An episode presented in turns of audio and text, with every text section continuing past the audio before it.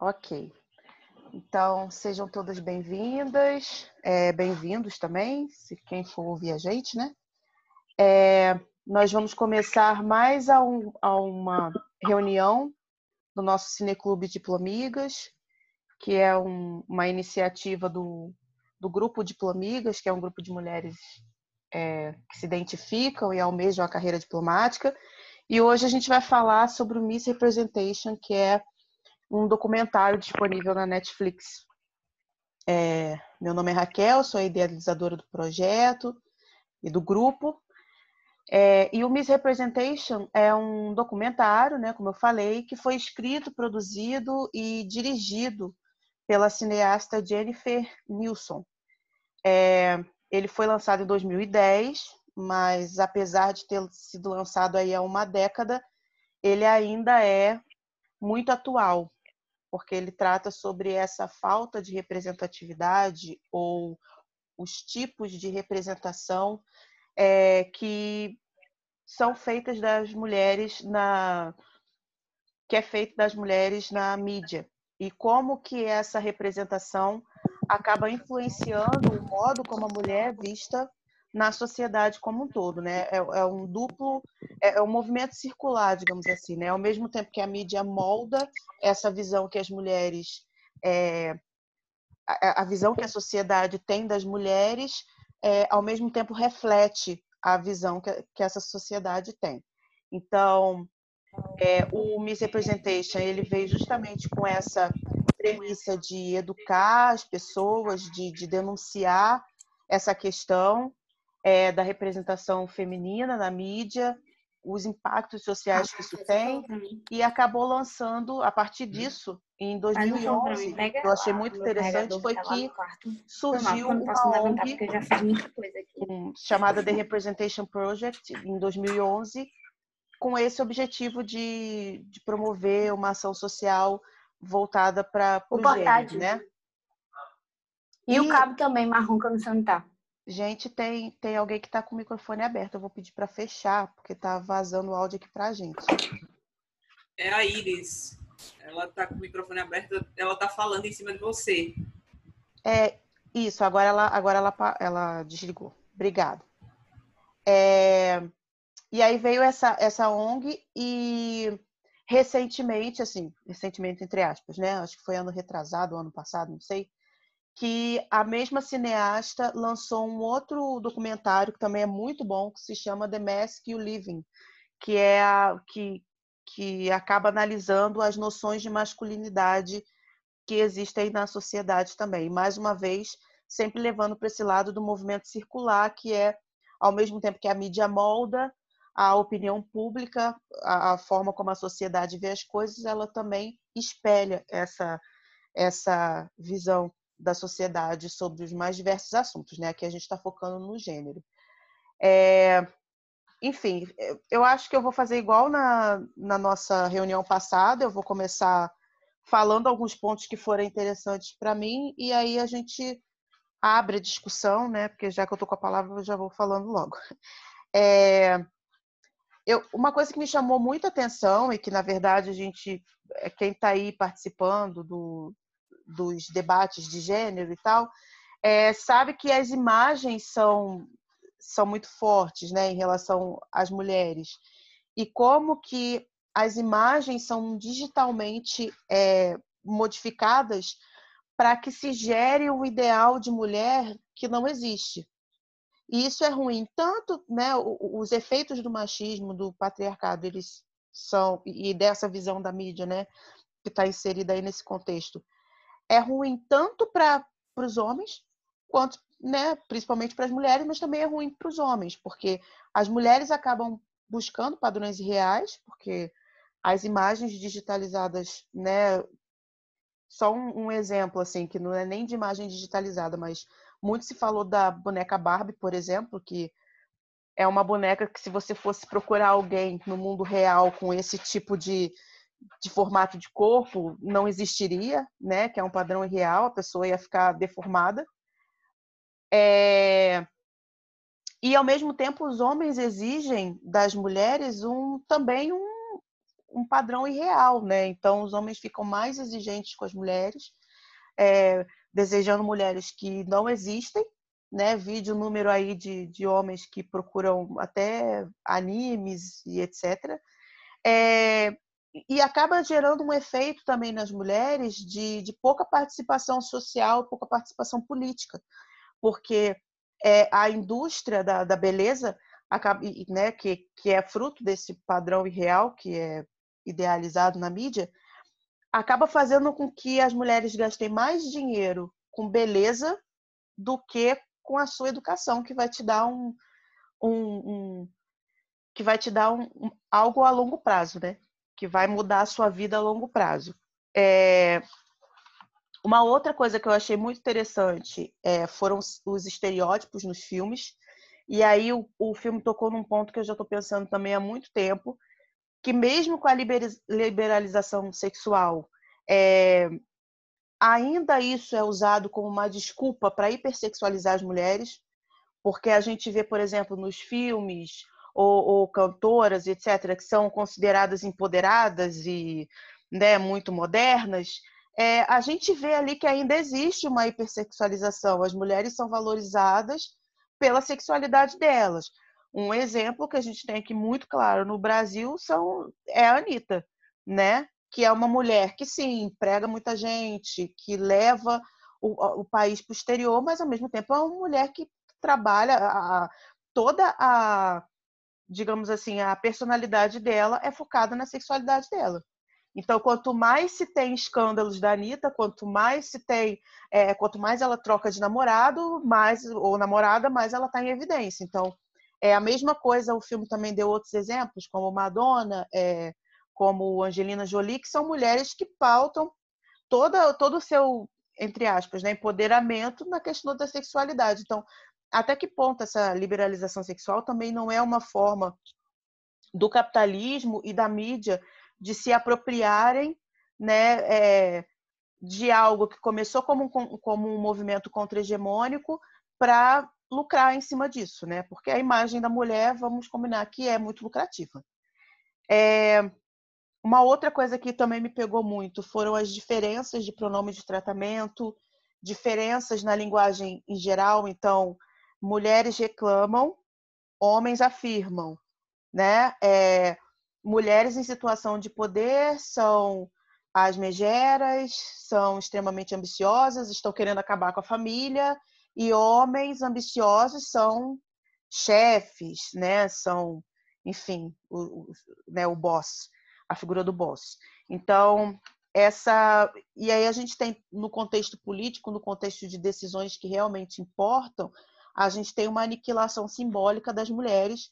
E o que eu achei muito interessante, mas que eu acho que o filme poderia ter tocado mais, é que tem uma aniquilação simbólica, principalmente das mulheres negras, das mulheres pobres, é, e aí se a gente for trazer para o contexto brasileiro, latino-americano, das mulheres indígenas, das mulheres trans, né, a gente ainda tem muita transfobia no mundo. Eu acho que também pelo documentário ser um pouco datado, é, ele não, não pegou nessas questões assim que hoje estão mais em voga é, que estão sendo mais discutidas, né, como das mulheres trans. Então, eu acho que isso é, é algo que a gente precisa discutir na nossa sociedade como um todo, porque essa aniquilação simbólica ela não é igual para todas as mulheres, né? E aí, no finalzinho do filme, ela tocou nessa, nessa questão do capitalismo, que é, é tem uma apropriação aí do feminismo pelo capitalismo para lucrar, mas é aquele feminismo branco que não gera muito é que não tem muito embate, que é um feminismo mais encapadinho, e aí a gente celebra sim que mulheres tenham conquistas, mas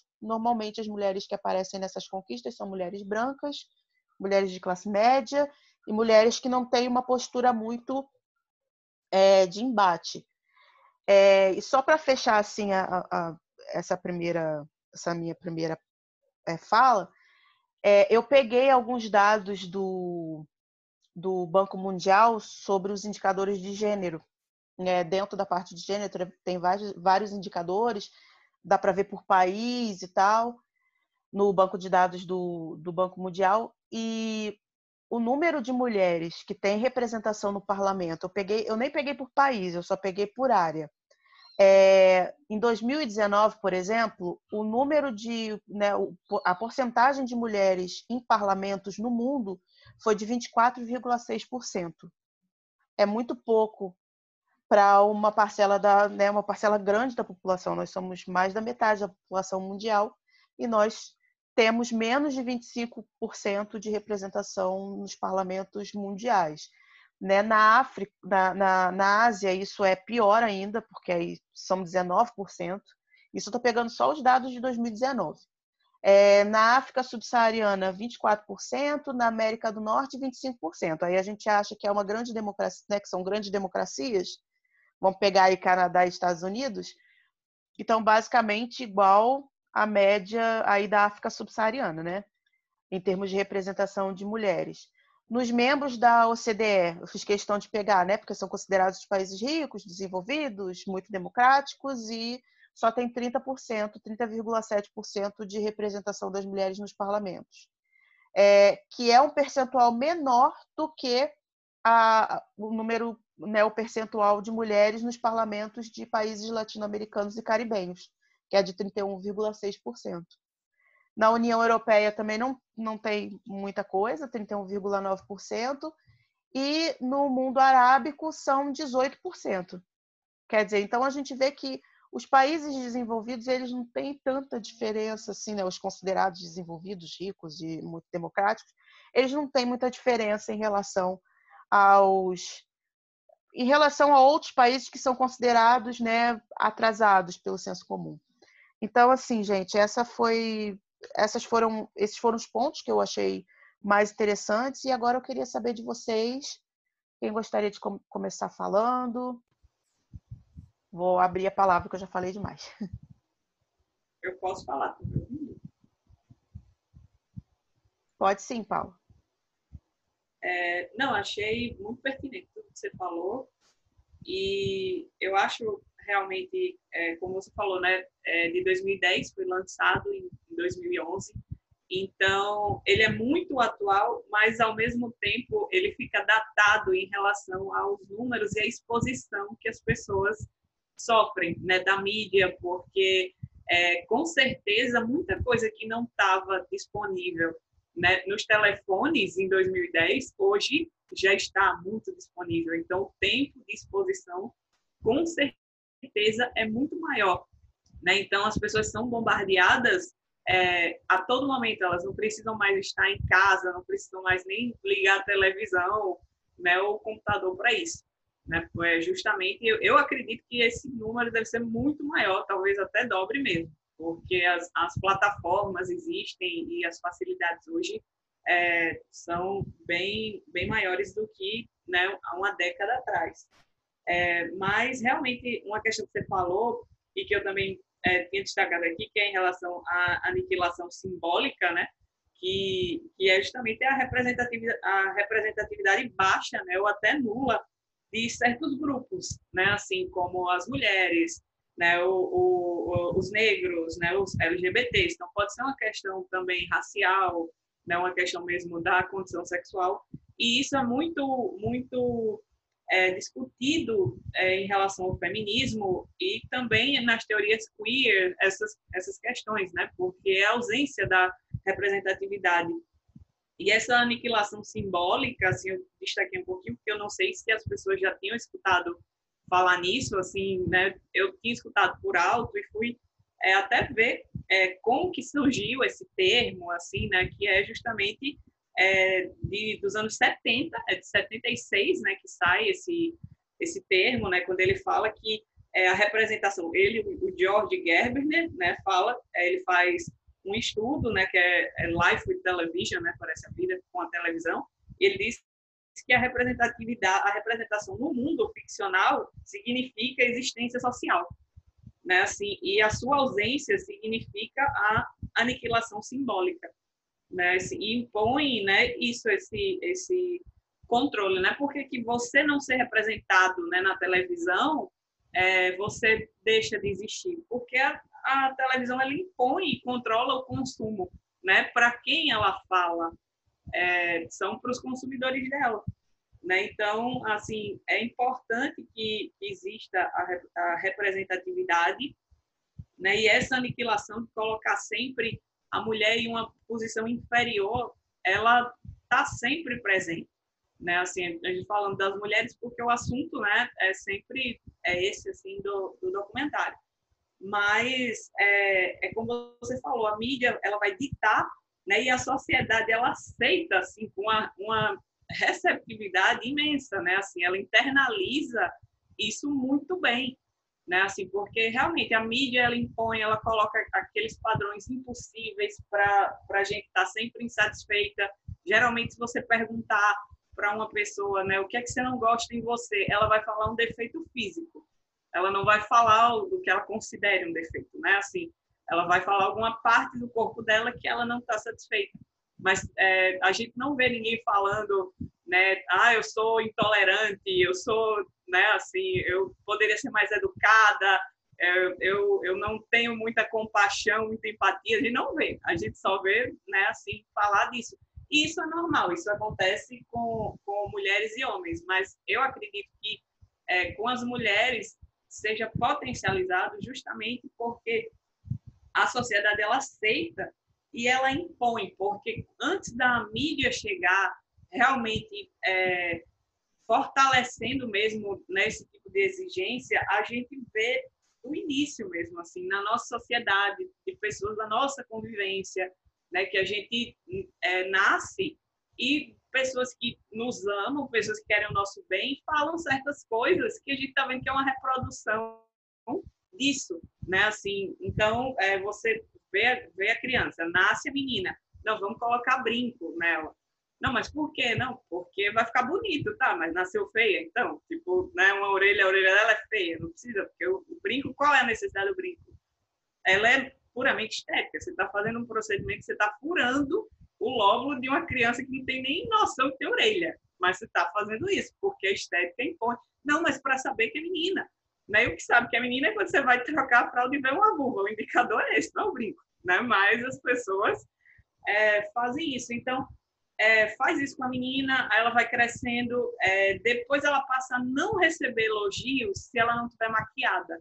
Você não vê uma, uma menina assim, é, quando ela está pré-adolescente, se ela não tiver com o cabelo arrumado, né, e ela começa a escutar coisas, eu falo de pessoas que não necessariamente querem o mal, mas as, ah, põe um batonzinho, passa um blush, esse cabelo, como é que tá? Então, assim, vai minando a autoestima dela, né, ao redor dela. E depois ela vê a mídia colocando esse tipo de, de padrão. Então, é, é uma coisa que, que é realmente sufocante para as mulheres e cada vez é maior. Né? Assim, ela, ela já vai muito atrás. Né? Ela já deixa de ser né, tida como bonita, ela entende que a beleza natural dela não é suficiente. Né? Então, isso ela já vai internalizando. Né? Então, se, e isso é aceito, porque você vê as, as questões mesmo em relação, até agora ao documentário, é, em relação ao, ao, aos Estados Unidos, né, que é a, o lugar do documentário, em relação a Hillary e a, a Sarah Palin e tal. E você vê que é, o pessoal começa, ninguém combate as ideias dela, são ataques pessoais, né? Assim, principalmente a Hillary, que era hostilizada. Então, a Hillary começa a sofrer ataques pessoais, mas ninguém fala a, a ideia da, da Hillary é ruim por isso ou por aquilo. Não, eles começam a chamá-la de coisas, a usar xingamentos com ela, né? Assim, em vez de combater ideias. Se você acha a ideia ruim, fala que a ideia é ruim, fala que a ideia é um lixo, tudo mas você não precisa dizer que a mulher é um lixo, porque é isso que eles estão fazendo. Eles estão sendo reducionistas. Assim, você está reduzindo, até com a própria Sarah Palin, você está reduzindo a Sarah Palin a roupa que ela veste, que ela se veste adequadamente, porque ela, sabe, isso é reducionista, isso é, é muito pequeno. Você está reduzindo um ser humano, né, uma mulher, à condição de objeto, né? Seja para você elogiar ou para você depreciar, como você é, é, vê no documentário é nítido. Então, a coisa que é, hoje a gente vê isso. É, você coloca o, o combate da, da, da, ideia, eu acho que a discussão democrática e ética é assim, ela nem sempre vai levar um consenso, né? mas a ética exige que a gente combata os argumentos e tente chegar numa verdade que todo mundo sai mais fortalecido dos debates. Mas a gente vê um debate assim de um nível baixíssimo, que parece uma discussão de bar mesmo, assim, né? Parece uma coisa, né, que realmente ali não tem ninguém são, né? E, e, e só para atacar as mulheres dessa maneira. Né? E aí as pessoas é, e tem uma frase lá do, do, documentário que ela fala you can't be what you can't see, né? Você não pode querer ser o que você não vê, né? Então ela fala dessa representatividade, porque esses países né, que gostam de passar tanto essa questão da, da terra das oportunidades e todo mundo igual, é, tão determinados a jamais deixar uma mulher no comando do país. Isso aí ninguém tem dúvida disso.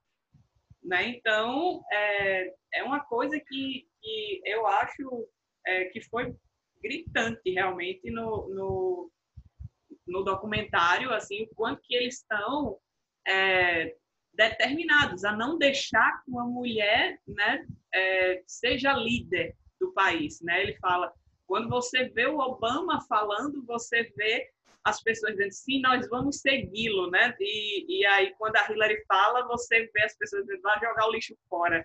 Quer dizer, uma coisa, assim, totalmente misógina, assim, um argumento terrível. E é, é como você falou, é, a, a, gente é, escuta críticas ao feminismo, e eu acho que existem certas, certas críticas, como você falou, ao feminismo, principalmente o branco, né, da mulher não se permitir, não permitir ser enfrentada às vezes, né, só usando o feminismo como essa carteirada, né, assim, dela não ser enfrentada. E principalmente isso no feminismo branco, o feminismo negro, acho que por eles terem muito mais questões, eles têm, eles se comportam muito melhor assim em relação a isso, porque às vezes as mulheres brancas elas não aceitam ser questionadas, mesmo que a ideia seja ruim, né? Assim, ah, porque senão não é feminista.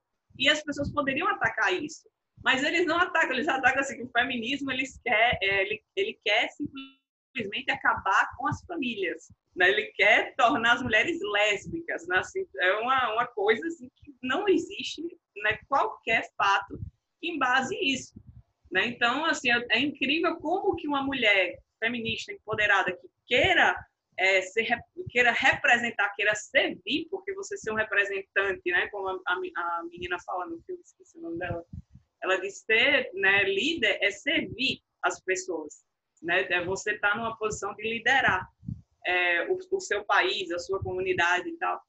E você achar que a mulher não pode é, ser uma boa líder, porque ela, ela sabe o valor que ela tem e ela entende que ela não precisa né, é, de um homem para validar a existência dela, as aspirações dela. É engraçado isso, que coloquem que o feminismo é que quer acabar com as famílias, né? Mas quando você vê lá os, os governadores, quando descobrem que eles tinham caso com garota do programa e tudo, eles colocam a esposa deles lá com a cara né, mais triste do mundo e, e, o cara lá pedindo desculpa publicamente. Não, mas a minha mulher vai, vai se manter forte, nós vamos salvar nossa família. Isso não é destruir a família. Destruir a família é só se a mulher se empoderar e tiver ciência do valor que ela tem, né? Assim, for buscar as aspirações dela, né? Dizendo, ó, oh, meu amigo, aqui os meus sonhos são tão importantes quanto os seus, as minhas aspirações são tão importantes quanto as suas. E eu vou buscar isso, isso não vou abrir mão.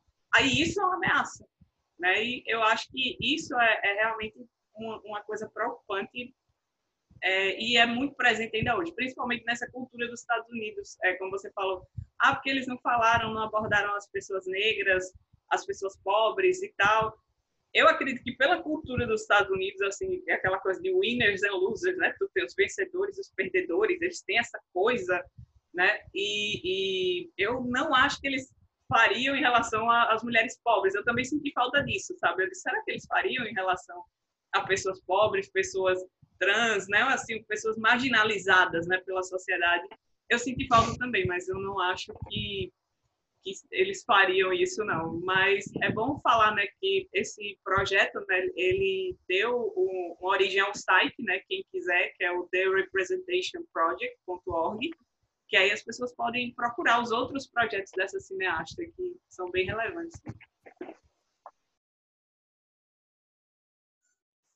É, só um, ponto assim que você tocou, okay. que você falou da, da Hillary e tal, é, a gente pode trazer isso para a realidade brasileira, né? É, independente de espectro político que cada um siga, é, a gente viu que teve um componente é, de machismo muito forte com a Dilma, né, aqui no Brasil. Vídeos adesivos que, que fizeram para colar no carro, né, para quando você fosse é, colocar gasolina no, no, carro, tinha aquela imagem né, deplorável, aquela montagem horrorosa. É, enfim, teve a gente, se a gente for acompanhar com esse olhar, a gente viu que a saída dela e todo o governo dela teve um, um, um desde as eleições até a saída, teve um aspecto de machismo muito forte. O machismo estava muito presente. É, e que está presente também em todas as outras é, é, é, todas as outras políticas que a gente tem no país, né? Se você pegar todas as candidatas que a gente já teve, é, mulheres, cada uma, né, a sociedade arruma um jeito de desqualificar cada uma pela sua aparência. Né? Então você tem o pessoal falando da sobrancelha da Marina Silva, da voz dela, que ela hora tá muito magra, que ela não solta o cabelo, e né, aí você tem o povo falando da Manuela Dávila, porque ela é muito tatuada, porque ela tem. Aí faz montagem com a tatuagem dela. E, enfim, a Sâmia Bonfim, né, que é uma parlamentar, e aí falam do peso dela. Então, assim, fora o, né, todos os episódios que a gente já teve de mulheres sendo ameaçadas dentro do próprio parlamento, é, né, homens dizendo que não estupram as parlamentares porque elas não merecem. Então, a gente tem episódios no Brasil que a gente poderia aqui ficar até amanhã analisando. É, então, é, e aí, como você falou, tem toda essa questão de que se a mulher não se vê nessas posições de de liderança, é, ela acaba, é, elas acabam não achando, achando que elas não podem ocupar esses espaços, né? Achando que esses espaços não são para elas. E aí a gente volta até na nossa discussão do, do filme passado, que, que realmente falou dessa questão das mulheres não se veem como diplomatas, porque realmente não tem uma representatividade ali grande, né? ter a, a questão da aniquilação simbólica, enfim. É, vou abrir a palavra para vocês, gente. É, quem mais gostaria de falar? Eu queria fazer uns comentários. Bom, meu nome é Luana, eu sou pedagoga, trabalho em escola privada no Recife, Pernambuco, e também sou estudante de ciências sociais. É, e, enfim, os pontos do, do vídeo, primeiro que eu fiquei um dia só refletindo, né? É depois que eu consegui organizar melhor as ideias. É dolorosamente uma aprendizagem assim necessária, na minha opinião, né? Fora outros em que você vai vendo, é, eu lembrei um que indicaram essa semana o é, Senhora CJ Walker, é, alguma coisa assim, Senhora Madame CJ Walker, que é uma mulher negra que fez fortuna que me remete a essa coisa de pensar que você tem que pensar a, a, o feminismo, no caso, dentro da realidade de cada mulher dessa, né? Ela tinha uma realidade do país que, né, que geria como ela ia movimentar-se para crescer. Como você tem no Miss Representation, eu também notei essa questão, né? É a questão da mulher branca, né? Que sofre os preconceitos por estar assumindo lugares de poder, lugares de né, de uma importância né, na, na organização mundo, país, enfim, ou nas suas áreas específicas. Mas eu acho que se faz necessário, é, cada uma, dentro da realidade que tem, começar a movimentar essas estacas. Eu anotei até aqui uns pontos, assim, é, é, a, que foi falado lá no vídeo.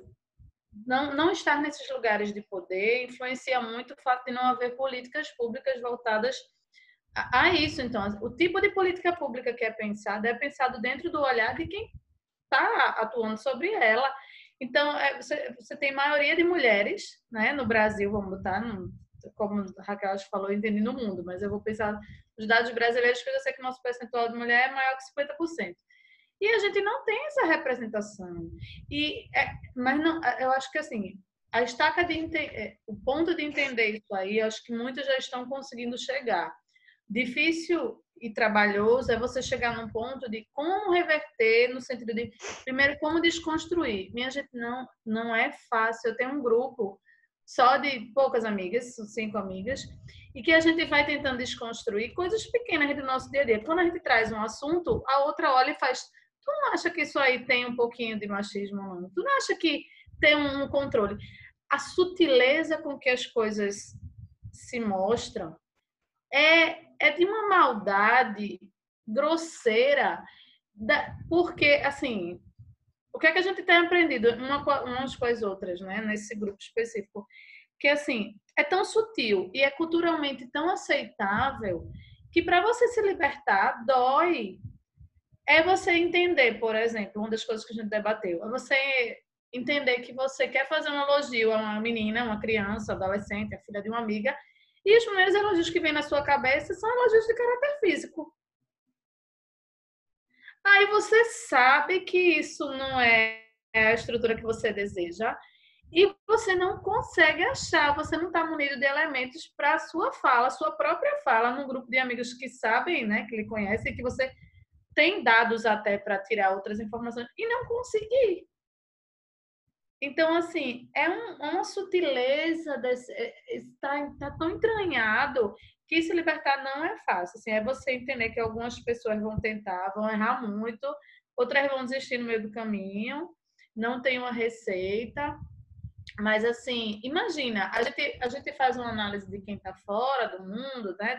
O filme faz análise quem está fora. Se você parar para fazer essa análise dentro, isso você vai ver que a ferida é mais funda, sabe? É, é, mas é mais parte disso, botar esses óculos, enxergar isso, saber da importância de desconstruir. Porque também tem aquela. Eu vou desconstruir tá, tudo lá fora. Meu discurso, vou postar, vou militar, vou para as ruas, enfim como você falou da campanha da Dilma mesmo, eu briguei com um monte de gente por causa dos, dos tipos de comentários que eram nesse sentido. Fale dela, qual é o ponto dela que ela, que ela criou que você não concorda? Foi como ela estabeleceu a, a economia? Foi a, o, o, que tipo de, de, de, ação dela? Fale, e não tinha, e não fluía. E, e, você saber e não saber como reverter, porque eu também, se eu fosse entrar nesse debate, né? Como a colega falou, se fosse debater com os elementos próprios né, da área, me, me faltava. Era, eu, eu era muito rasa para dar um, uma devolutiva. Eu sabia que não era dessa ordem, mas era muito, eu estava muito rasa para dar uma devolutiva. Como a gente está, às vezes, muitas vezes raso em algumas determinadas áreas para poder dar uma devolutiva na altura que tem que ser e não entrando nessa esfera pessoal, por exemplo. E acho que. Ah, pronto. E o outro ponto é pensar né, que, o, que o documentário trouxe muito, como a, a, a mídia e quem trabalha com mídia, enfim, ganha dinheiro com isso, se aproveita desses buracos que causam no feminino, em todas as áreas, para lucrar. É, é, tipo assim, pronto, a gente vai cavar esse buraco aqui, né, no, no ego da mulher, no, na, na valorização profissional dela como mulher, vai criar uma realidade culturalmente aceitável e a gente ainda vai ganhar dinheiro em cima disso e muito dinheiro, né? Então, abro aí para a gente pensar, porque mobilizou muita coisa em mim, viu?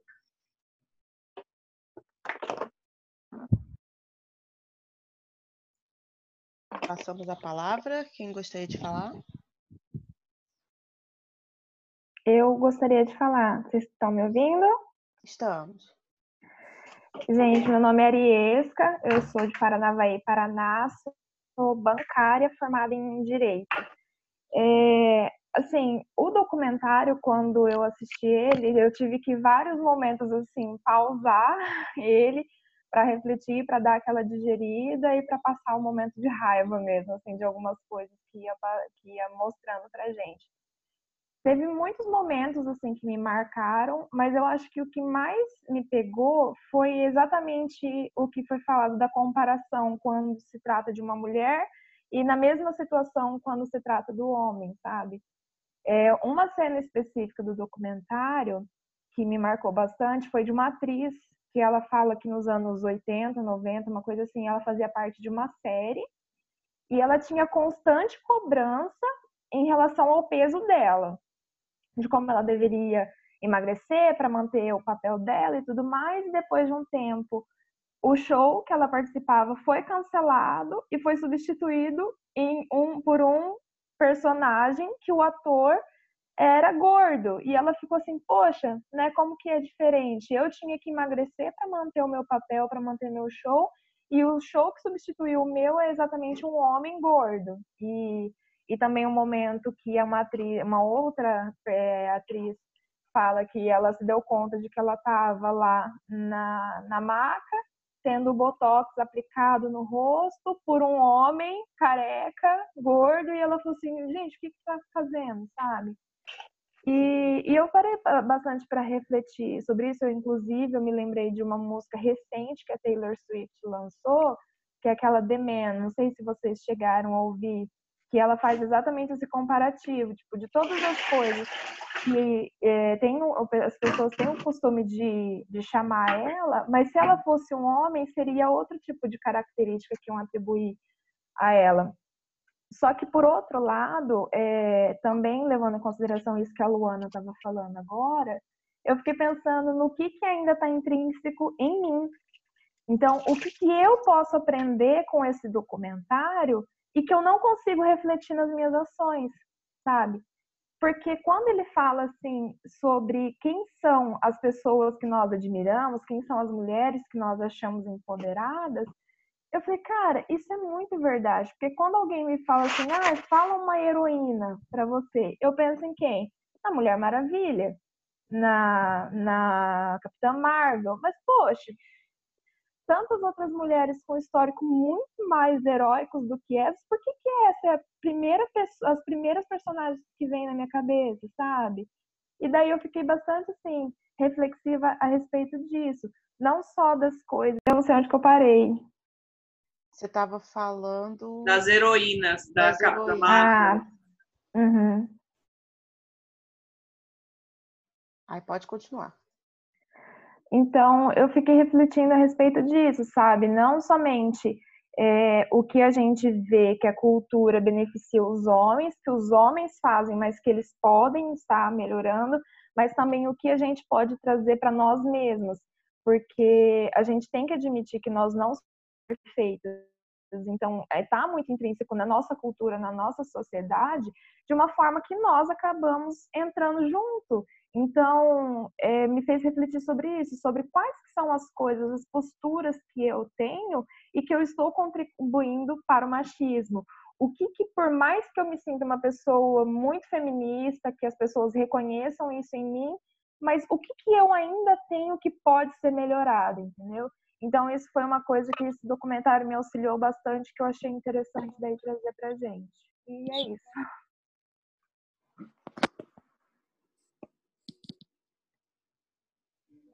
Meninas, o microfone está aberto para quem quiser falar.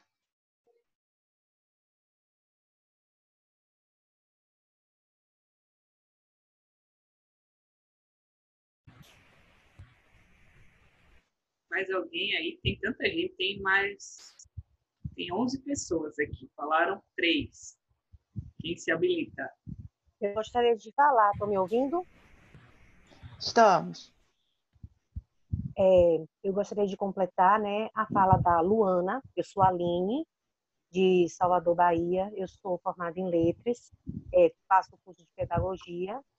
E esse documentário eu nunca tinha assistido e me chamou a atenção porque eu sempre via trechos daquela parte do Photoshop.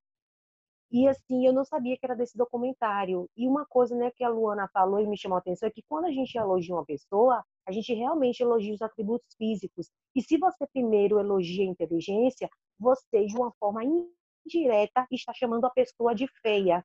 Então, eu acho que ainda está, é, essa questão da beleza feminina está muito forte. Outra coisa que me chamou a atenção no documentário foi o, o gasto das mulheres com produtos de beleza, procedimentos estéticos, o quanto elas poderiam investir na sua formação. É, se eu não me engano, quatro anos em uma universidade pública, um ano em uma universidade particular.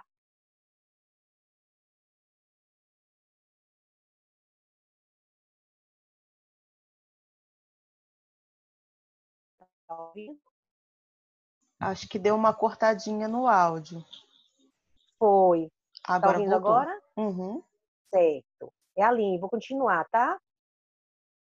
E eu acho que isso está muito forte. Então, você vê, as mulheres, elas tiram uma parte de seus salários, investem em beleza, mas muitas vezes não investem em sua educação.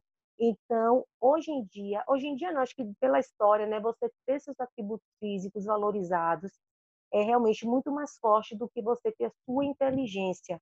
A gente pode fazer uma comparação no Brasil, como falaram da Dilma, Raquel, que a Dilma, no dia da posse dela, quem teve destaque foi a trança da Marcela, a esposa do vice-presidente, entendeu? Então, assim, era um momento histórico, uma mulher, a primeira presidenta, né, do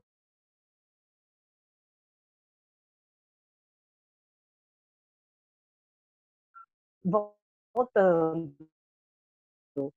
Está ouvindo?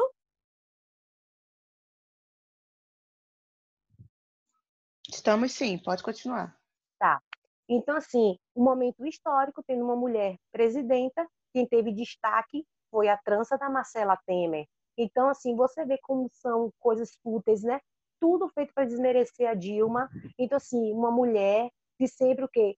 Forte, que botavam ela como pessoa briguenta, como uma pessoa machona, entendeu? Até inventaram casos de Dilma como uma mulher.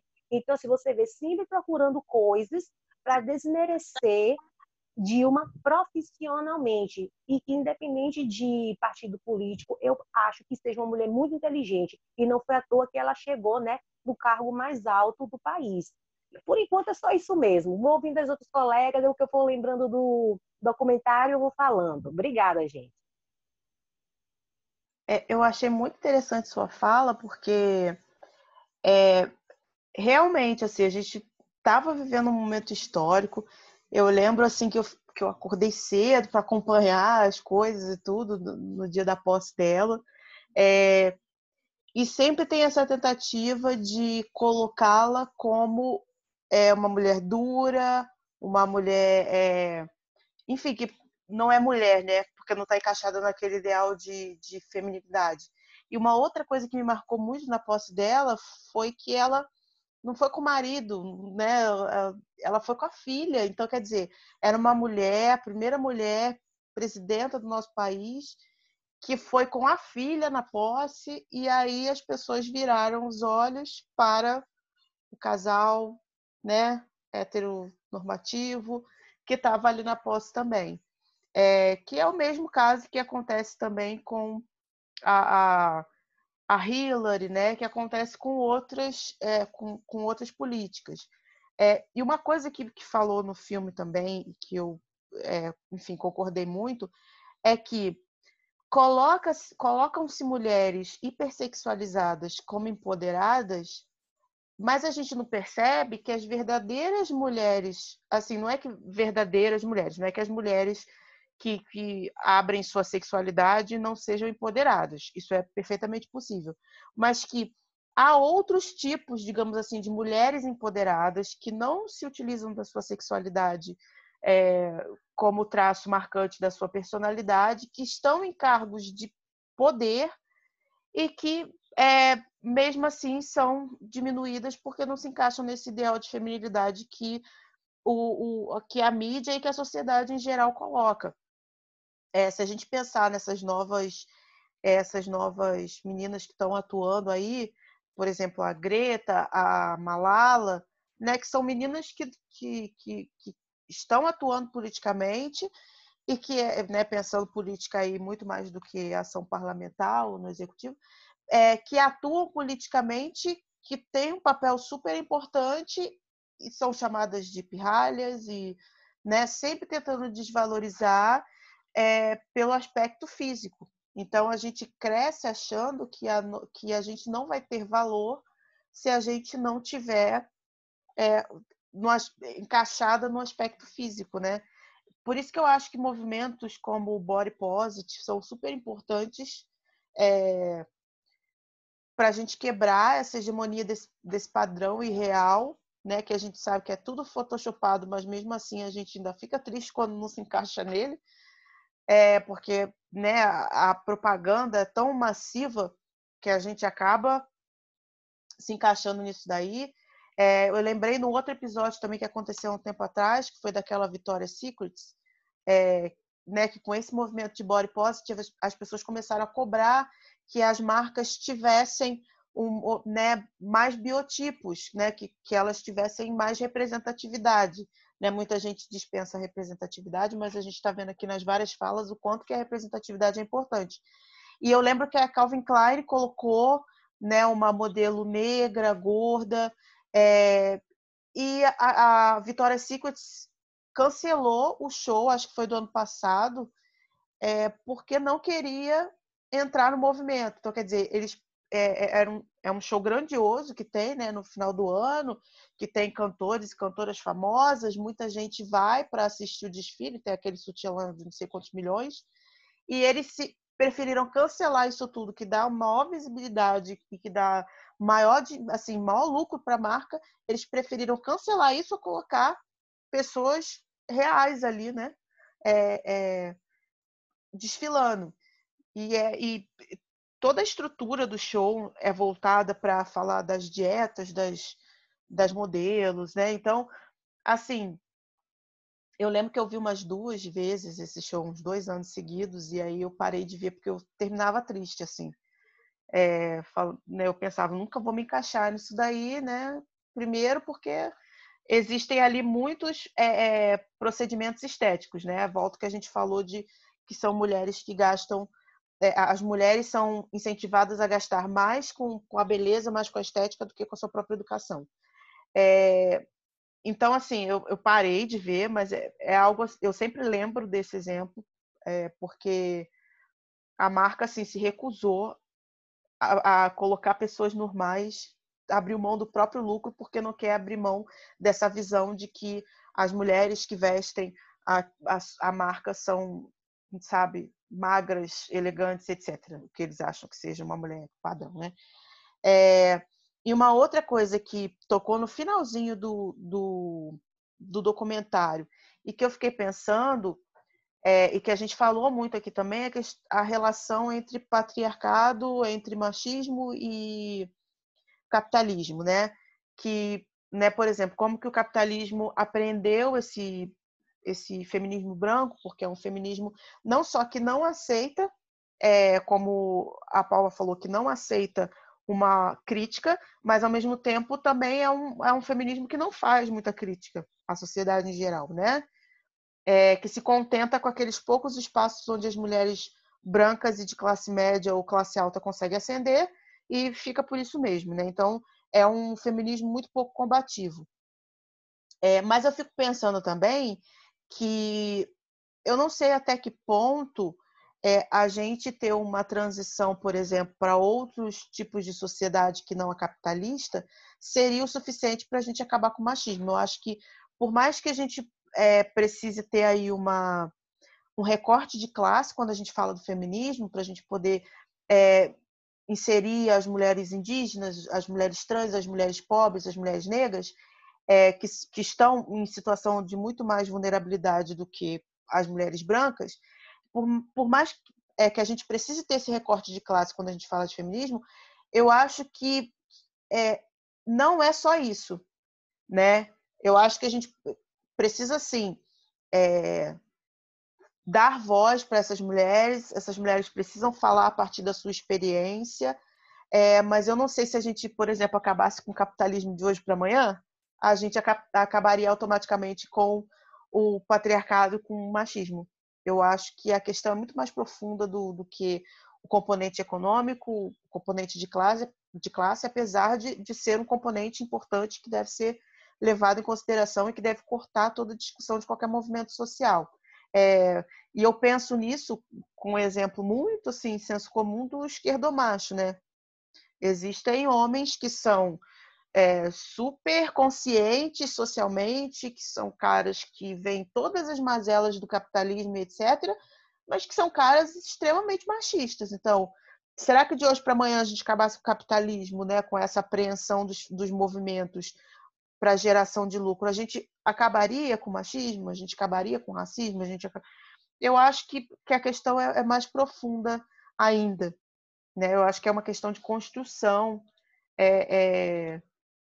Apesar do componente econômico ser muito importante, eu acho que é uma questão aí que precisa de, de, de uma construção maior e mais profunda, assim, de mudança, como foi falado no filme, de mudança psicológica mesmo, de mudança na cabeça das pessoas, uma questão até mesmo educativa. Agora eu vou passar a fala para vocês de novo. Tá. Se ninguém for, eu já tenho coisas. Então, tá. Vou entender que tô com a palavra. É... Nossa, é muita. É, é muito comentário, minha gente. Dá um, dá um livro ou uma minissérie inteira, não sei. Aí, pegando só um ganchinho rápido na, na fala de, de Raquel, acho que não ia acabar. Acho que são coisas que caminham por duas ordens diferentes. Inclusive, tenho na minha experiência pessoal um companheiro militante das causas sociais, da área dele de formação e também do que ele acreditava, mas que já teve fala de perguntar para quem que eu estava me arrumando. Então, e, e, e para ele muito tranquilo de entender que uma coisa seguia uma linha e a outra é outra. Tudo bem ser machista, mas eu sou militante das causas sociais, luto pelos direitos do, da população pobre e uma coisa não tem nada a ver com a outra. Na, na, na linha dele, né? Mas, enfim, hoje eu tenho clareza de coisas que eu não tinha. E quando a Raquel fala assim, que parou de ver, né? Fala, retomando a questão do desfile da Vitória Secret e tal é, eu acho que uma coisa, eu acho não, uma coisa que eu ouvi de, de, uma das amigas que a gente debate muito essa questão do feminino e questão nossa, né? Questões nossas. Ela disse assim: se você estiver bem, se você estiver num momento em que você está bem, bem assim, né? Claro, seus percalços normais, mas se você está bem consigo, se sua vida está mais estruturada e você tem forças para conhecer de onde estão vindo as origens das coisas, se seguir pessoas que estão falando esses absurdos, é importante a gente ver. A gente está seguindo pessoas que a gente discorda ou é, observando, no caso desse desfile, por exemplo. Porque quando a gente vê, a gente localiza onde está e como se apresenta.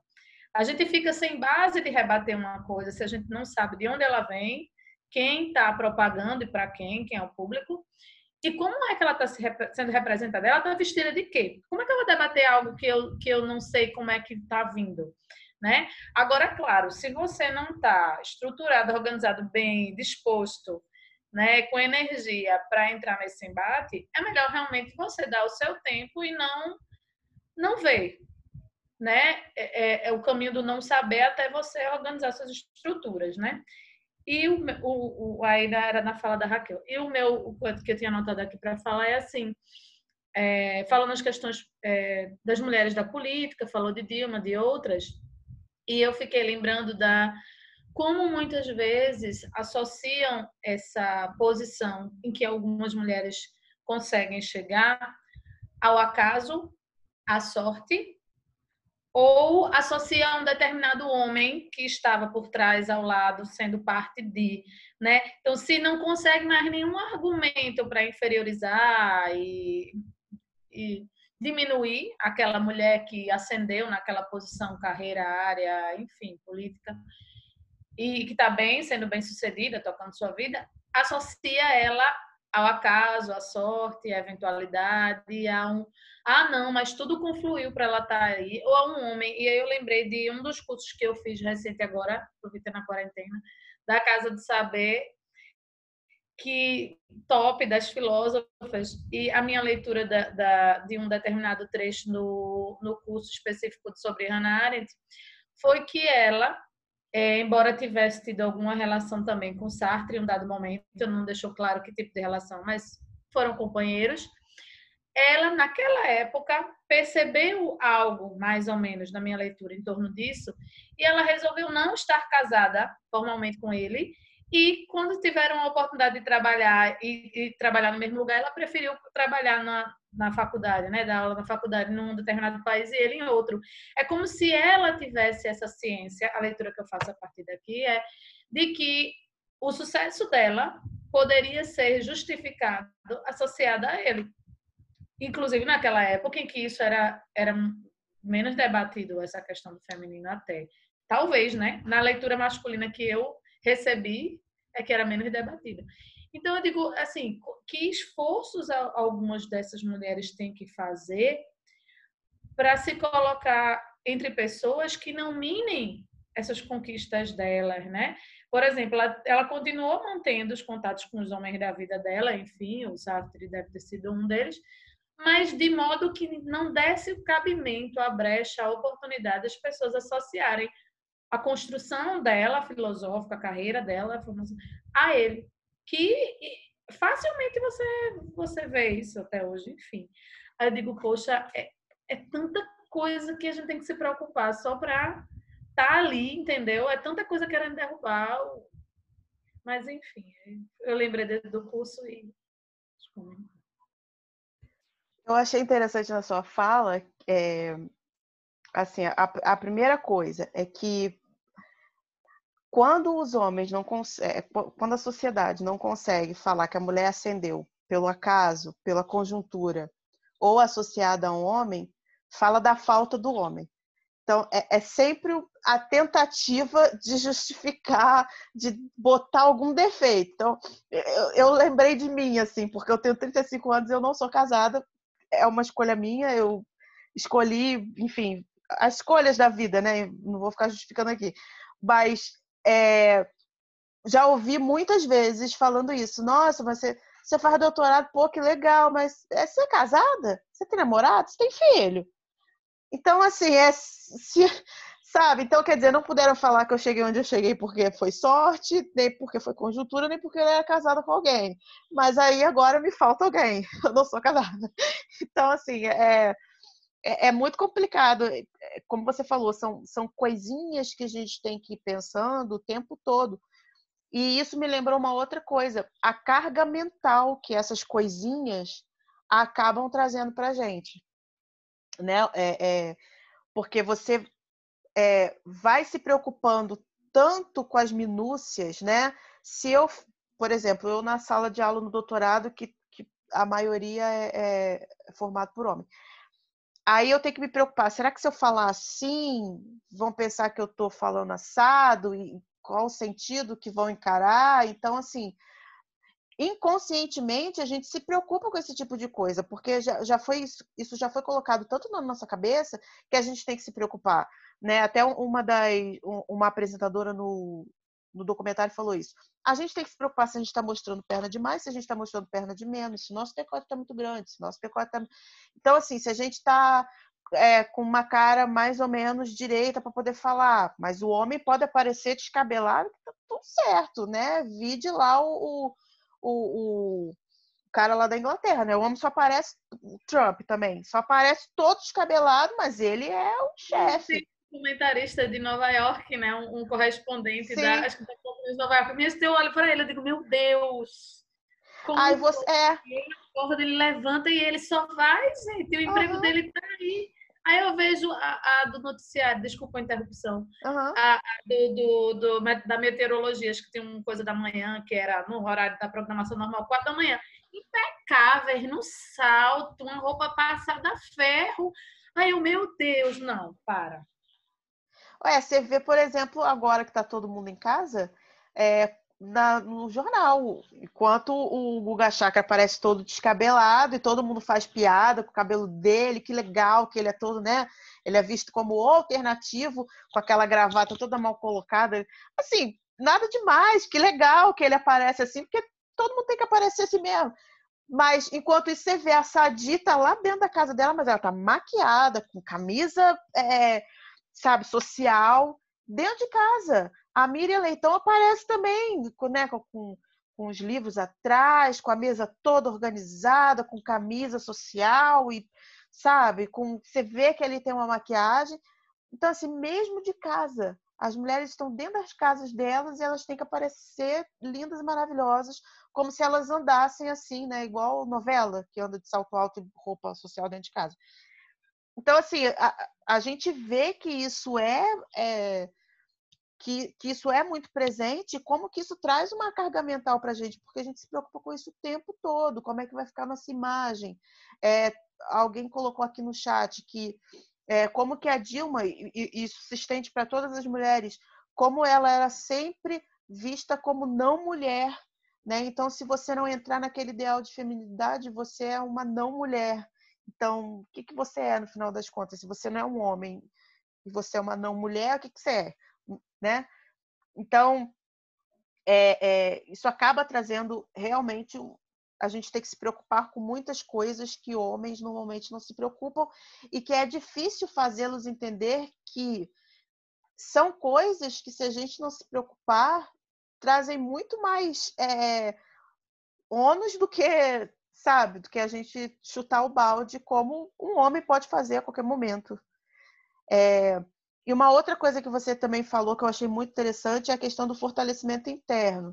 Né? Aí a gente está sempre falando muito no plano social, no plano da união entre as mulheres, mas a gente também tem que fortalecer muito a nossa estrutura interna no sentido de cuidar da saúde mental mesmo, né? Porque, é como eu falei, essa carga mental, né? Essa pressão que é colocada em cima da gente o tempo inteiro, que faz com que a gente tenha que pensar em cada detalhezinho de tudo que a gente faz. Isso é algo que vai minando a nossa saúde mental aos poucos. Tanto é que as mulheres são, assim, gritantemente as maiores afetadas por doenças mentais durante a pós-graduação, por exemplo são as maiores afetadas é, em relação à saúde mental no campo docente, né? Então, assim, em outros campos eu acredito também. Eu falo do campo acadêmico, do campo docente, porque são os campos que eu mais participo. É, mas, assim, a gente vê o quanto que, que isso adoece as mulheres mentalmente, né?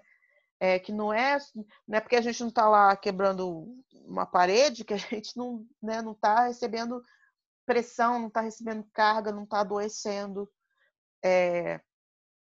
Então, assim, eu, acho muito importante quando você fala dessa coisa da gente estar tá bem na estrutura interna, da gente se fortalecer, e aí a gente também se fortalece internamente através do coletivo, porque uma vai dando força para a outra, né? Então, é, são coisas também muito importantes. Vou abrir aí para vocês, quem mais quiser falar.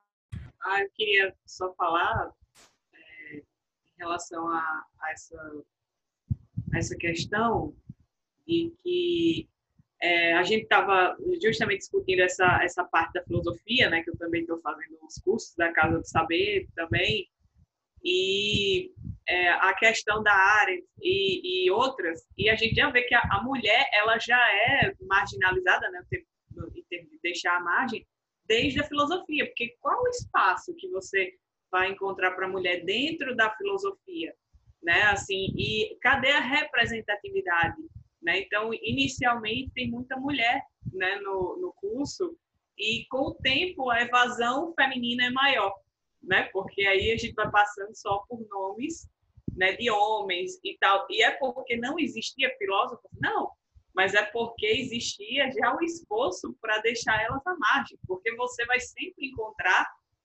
uma mulher que foi influência no estudo é, de forma conjunta ou influência na obra de algum filósofo, e isso é quase que uma constante, né? Assim, a, a, com o passar do tempo e tal. Mas é, eu acho, acho interessante isso.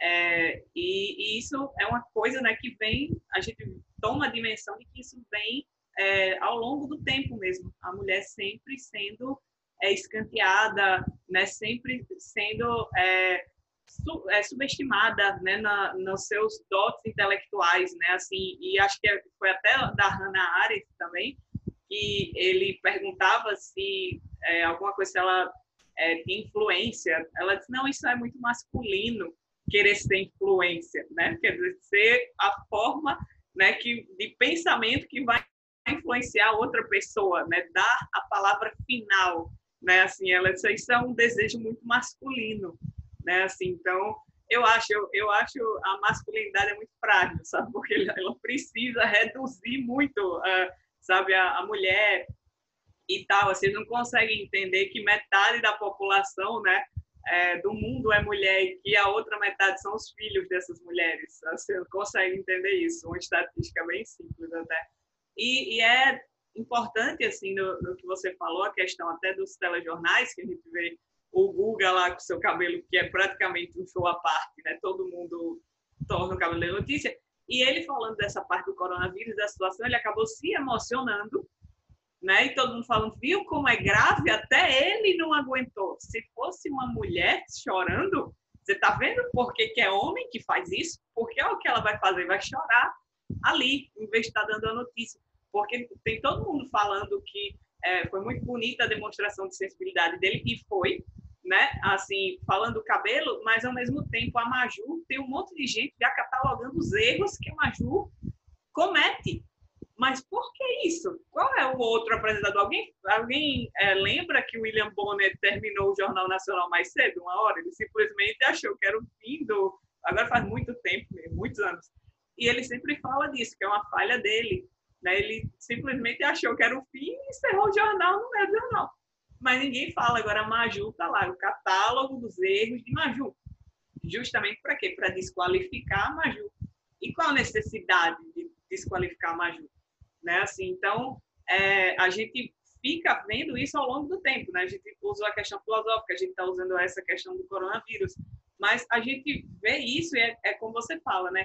É, a gente internaliza muita coisa, a gente precisa ficar bem, mas é muito difícil para muita gente ficar bem quando tudo ao redor puxa para baixo, né? Assim, você é, é, desqualificada, você é cobrada, você sabe é, é exigida e fala até no, no, próprio documentário ele fala ah, quando quando eu escolhi né, a chefe da, da polícia e a do bombeiro eram duas mulheres as pessoas chegaram e falaram: será que elas são fortes o suficiente?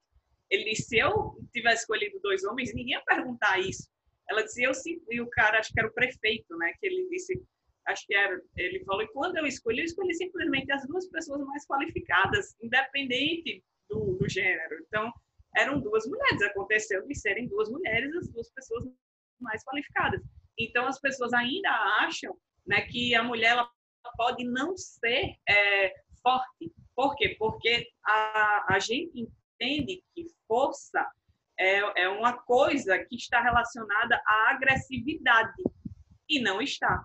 Né? Uma coisa é você ser forte, outra coisa é você ser agressivo. Geralmente, quem é muito agressivo até usa como um mecanismo de defesa para esconder as suas fragilidades, entendeu? Então, é, força, ela não é necessariamente uma condição é, da agressividade.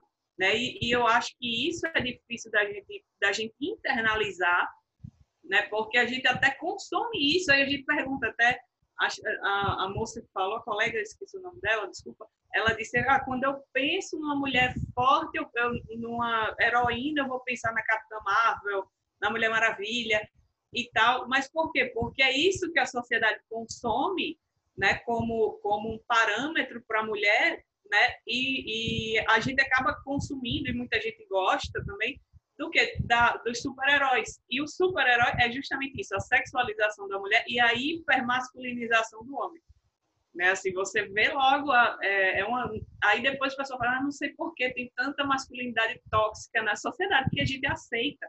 E a gente aceita, quando a gente internaliza, a gente cultua é, aquilo, a gente está tá assimilando um modelo que é feito por homens brancos, bilionários, donos de estúdio, porque são essas pessoas que estão por trás. Eu sei que a ideia do, do quadrinho é outra arte, é outra coisa, mas a questão que vem do cinema, que é o que o pessoal cultua mesmo, é, você vê a hipermasculinização. Tanto é que você vê hoje tantos homens, de tanto adolescente de 40, 50 anos, homem com a blusa, com a camisa do Hulk, sabe, assim, do, do, do super-homem, assim, tal. Então, por quê? Porque essa é a ideia, a super masculinização das coisas, né? E a mulher a super é, erotização, né? Ela tem que ser, ela é gatinho, ela é bruxa, né? Ou ela é a velha, né? E isso é uma coisa que a sociedade faz isso. Eu, eu cresci com gente falando para mim, olha, tem que casar logo, porque mulher é igual a música, viu? Só faz sucesso quando é nova e tal. E vê só, né? Assim, é, e isso está presente em todos os momentos, né? Então, eu achei é, bacana é, isso que você falou, da, da questão de estar tá bem internamente, né? E lá no próprio site mesmo do projeto, ele fala que na última década, né, como ele é de 2010, diz que as taxas de depressão entre mulheres e garotas é, duplicou, né? E o número de suicídio é, é, enorme entre mulheres, né? E, e, meninas, adolescentes, né? E de onde está vindo isso? De, é, o que é está gerando isso? Essa insatisfação que é típica do ser humano, mas porque o ser humano mulher sofre muito mais com isso? Porque que ela ela está sendo mais castigada até mentalmente mesmo é por conta dessas dessas questões, né? Então assim eu, eu acho até interessante a gente falar e eu vou encerrar minha fala com essa com a frase da Katie Couric, né, que é a, jornalista lá do, do, do filme, né, do documentário, que ela diz: a mídia pode ser um instrumento de mudança. Ela pode manter o status quo que reflete os pontos de vista da sociedade ou pode, quem sabe, despertar as pessoas e mentes para a mudança. Eu acho que depende de quem está pilotando o avião, né? E geralmente o piloto é um homem. É isso aí, pessoal. Bom dia, é, meu nome é Alexandrina. Tá, tá todo mundo me ouvindo? Não sei se. Estamos sim, estamos ouvindo sim. Ah, beleza. É, meu nome é Alexandrina e eu queria abordar três pontos. É, eu sou da filosofia, né? E aí eu fico pensando assim: é, a gente está falando de um, de um documentário que está trabalhando a questão é, do físico, de como a mulher se vê. E a gente sempre fala que a gente está num período de desconstrução. E a gente fala em homens que estão se desconstruindo. E aí, quando foi falado na filosofia, eu pensei, é, a filosofia, que é considerada, por exemplo, uma, uma área crítica, uma área que teria que ter um papel é, fundamental nesse processo de desconstrução que está acontecendo na atualidade, é uma área que não está que não tá conseguindo acompanhar. É, a filosofia é um mundo majoritariamente masculino. É, se você for pegar, por exemplo, o exemplo das universidades brasileiras, a maioria dos acadêmicos, dos professores que estão dentro da universidade, são homens. E aí eu pego o exemplo de uma universidade que é considerada por muitos como uma universidade que está é, na frente do, do, do, da pesquisa filosófica, que é a Universidade de São Paulo, a USP. E mesmo assim, a USP, se a gente for ver o quadro de professores do Departamento de Filosofia, é um quadro de professores majoritariamente branco, majoritariamente de homens. Então, hoje, a gente tem é, quase 80 e poucos professores de filosofia na USP, por exemplo, mas a gente só tem duas mulheres no quadro de filosofia. Então, você vê a discrepância grande em relação a, aos professores homens e às professoras mulheres. E, assim, eu digo professoras, não as professoras que estão aposentadas, eu digo as professoras que são professoras do departamento, que não se aposentaram, né? Então, você vê como que é discrepante numa área que deveria estar trabalhando também essa questão da desconstrução, não está se atualizando, não está conseguindo dar conta disso. O meu segundo ponto que eu queria tratar era da Hannah Arendt, né? É, acho que foi a Luana que falou do, do Sartre e falou da Simone de Beauvoir. E eu acho que não é só, por exemplo, esse é um casal que a gente é um casal célebre, porque os dois são filósofos, né?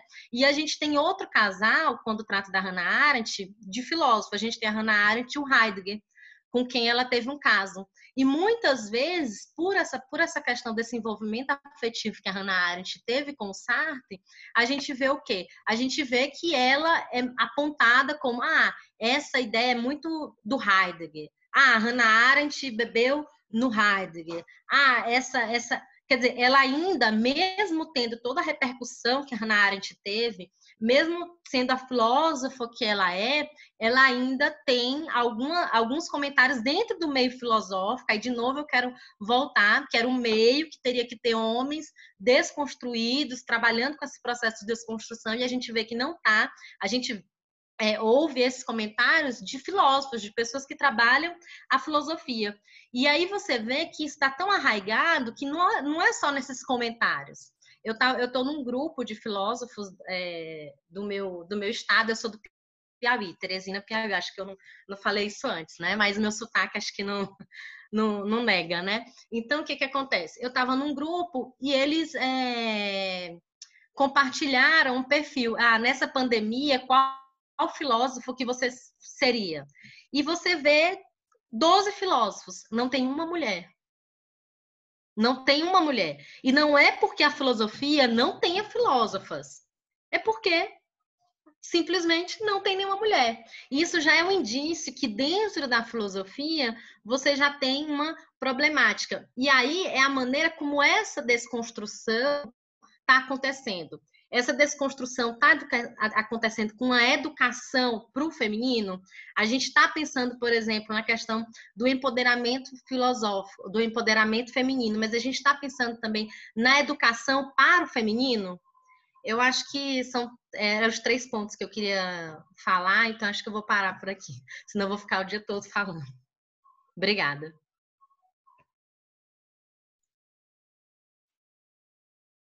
Só tem mais um minuto, né? Isso.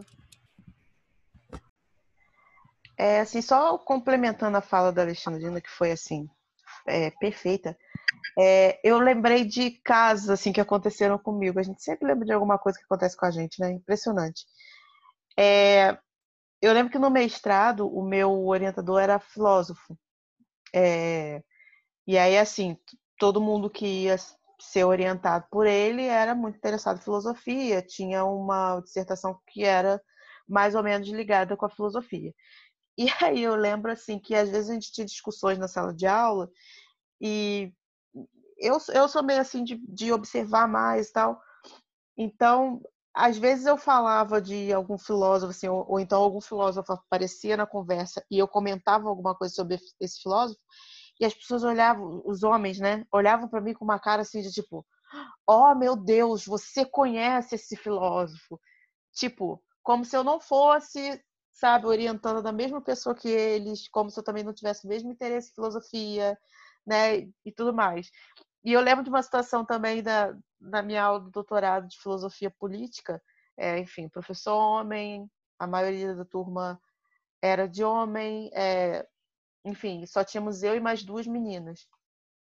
E aí a gente estava numa aula de Kant, que é tipo assim, Kant e Hegel são considerados nas ciências sociais tipo de ficções e tal. É, e Kant realmente é, eu acho bem difícil. Mas e aí o professor estava falando de Kant e tal, e aí ele falou: "Ah, eu vou dar um livro tal para vocês", que eu nem me lembro qual era o livro, mas era considerado um livro super difícil. Eu falei: "Nossa, esse livro é maravilhoso". Só foi eu falar isso que o professor olhou para mim com uma cara de espanto, como se eu estivesse falando assim, sabe? Algo super é, não sei, alguma besteira, alguma coisa assim. Ele me olhou com uma cara de espanto, como você conhece, né? Você lê Kant, você conhece esse livro, então assim, como eu sou um pouco, um pouco implicante, eu fiz o meu trabalho de final de curso sobre Kant, é, falando da influência do Kant nas relações internacionais, né? Porque a gente também tem que dar um pouquinho a cara tapa de vez em quando. Mas eu fico lembrando dessas, dessas, é, dessas situações assim que vão acontecendo e que sabe, às vezes não é nada explícito. Alguém falou disso aqui, eu não lembro se foi a Luana ou se foi a Paula. É, são coisas que vão acontecendo, assim, são pequenas coisas que vão acontecendo. É, a gente viu isso no, no outro filme, né, no Exteriores. São microviolências, micromachismos que vão acontecendo, que não necessariamente precisam ser uma coisa grandiosa. Né? É uma cara que fazem pra gente, é um comentário machista, né, um comentáriozinho que às vezes vem disfarçado de uma brincadeira. Então, assim, é... são, são coisas assim que vão vão incomodando a gente, né? Eu vou passar a palavra para a Alexandrina de, de novo, porque ela falou que esqueceu de, de dizer uma coisa aqui no chat. Ai, desculpa, esqueci de, de, comentar uma coisa na minha fala, que era em relação, já que estavam falando da Hannah Arendt, a Hannah Arendt, ela fala sobre o extermínio dos judeus, né? E ela fala que esse extermínio, ele teve três etapas, né? que é a morte. Eu vou, eu vou, eu vou chegar no, no feminismo, né? calma. Teve a morte legal, né, que foi a primeira etapa, a única a segunda etapa teve a morte da personalidade moral, né? E depois a morte física. E aí, quando, enquanto estava acontecendo as falas e eu e falaram de arte, eu fui pensando que com a mulher também acontece é, a questão da personalidade moral, da destruição da personalidade moral.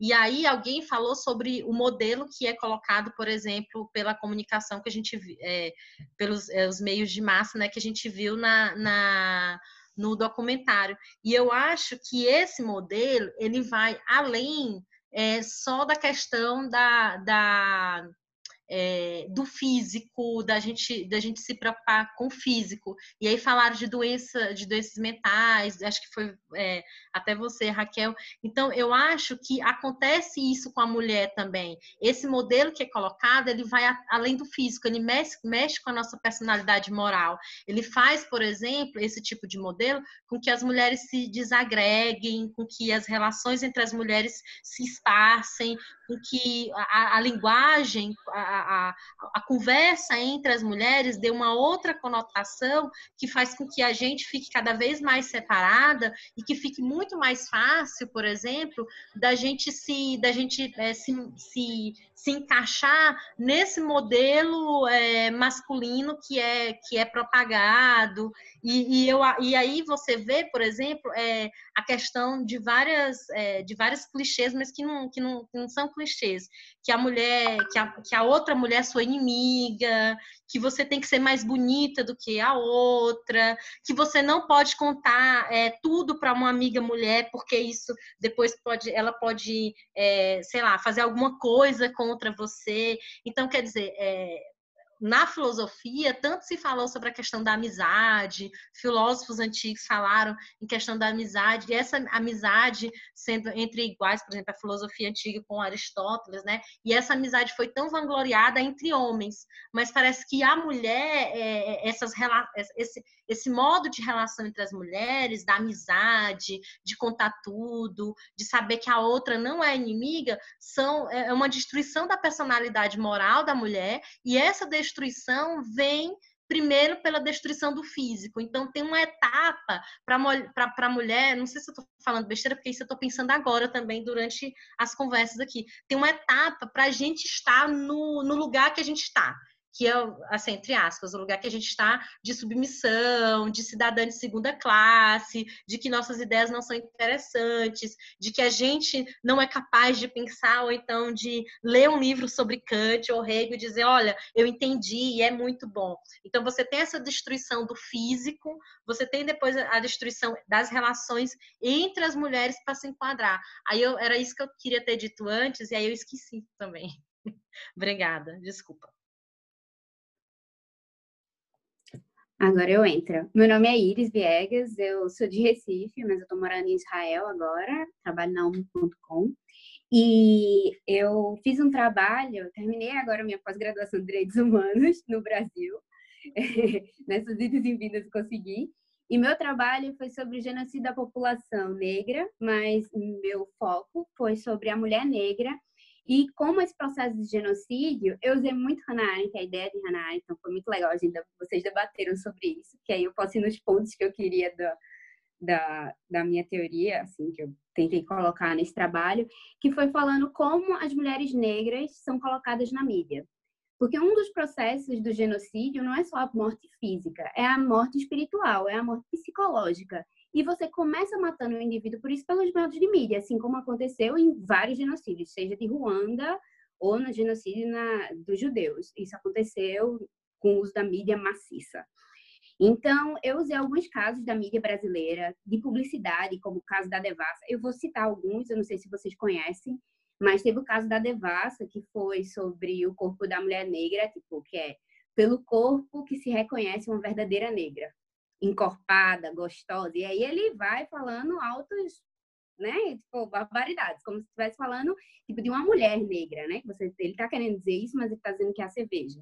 Então foi uma propaganda altamente racista e tentaram entraram em, em várias construções, de, tipo eles foram para vários graus de, de, de, instâncias. Eu não sei, eu não, não vi como foi que terminou, mas eu sei que foi acusado de racismo.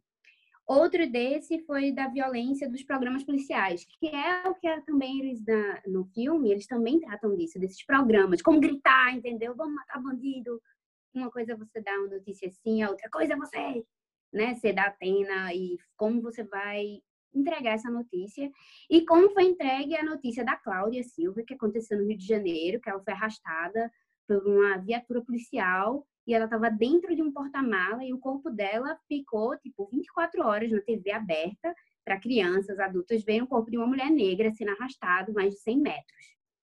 Então, depois disso, teve a folha do Aquipe, que Diana, uma moradora de rua, foi morta pelo companheiro e eles botaram a foto dela nua na capa, onde a genitália dela aparecia. Então, ela estava morta. Além de estar tá morta, você ainda tem que ter sua genitália estampada numa capa, afinal, você é uma moradora de rua, né?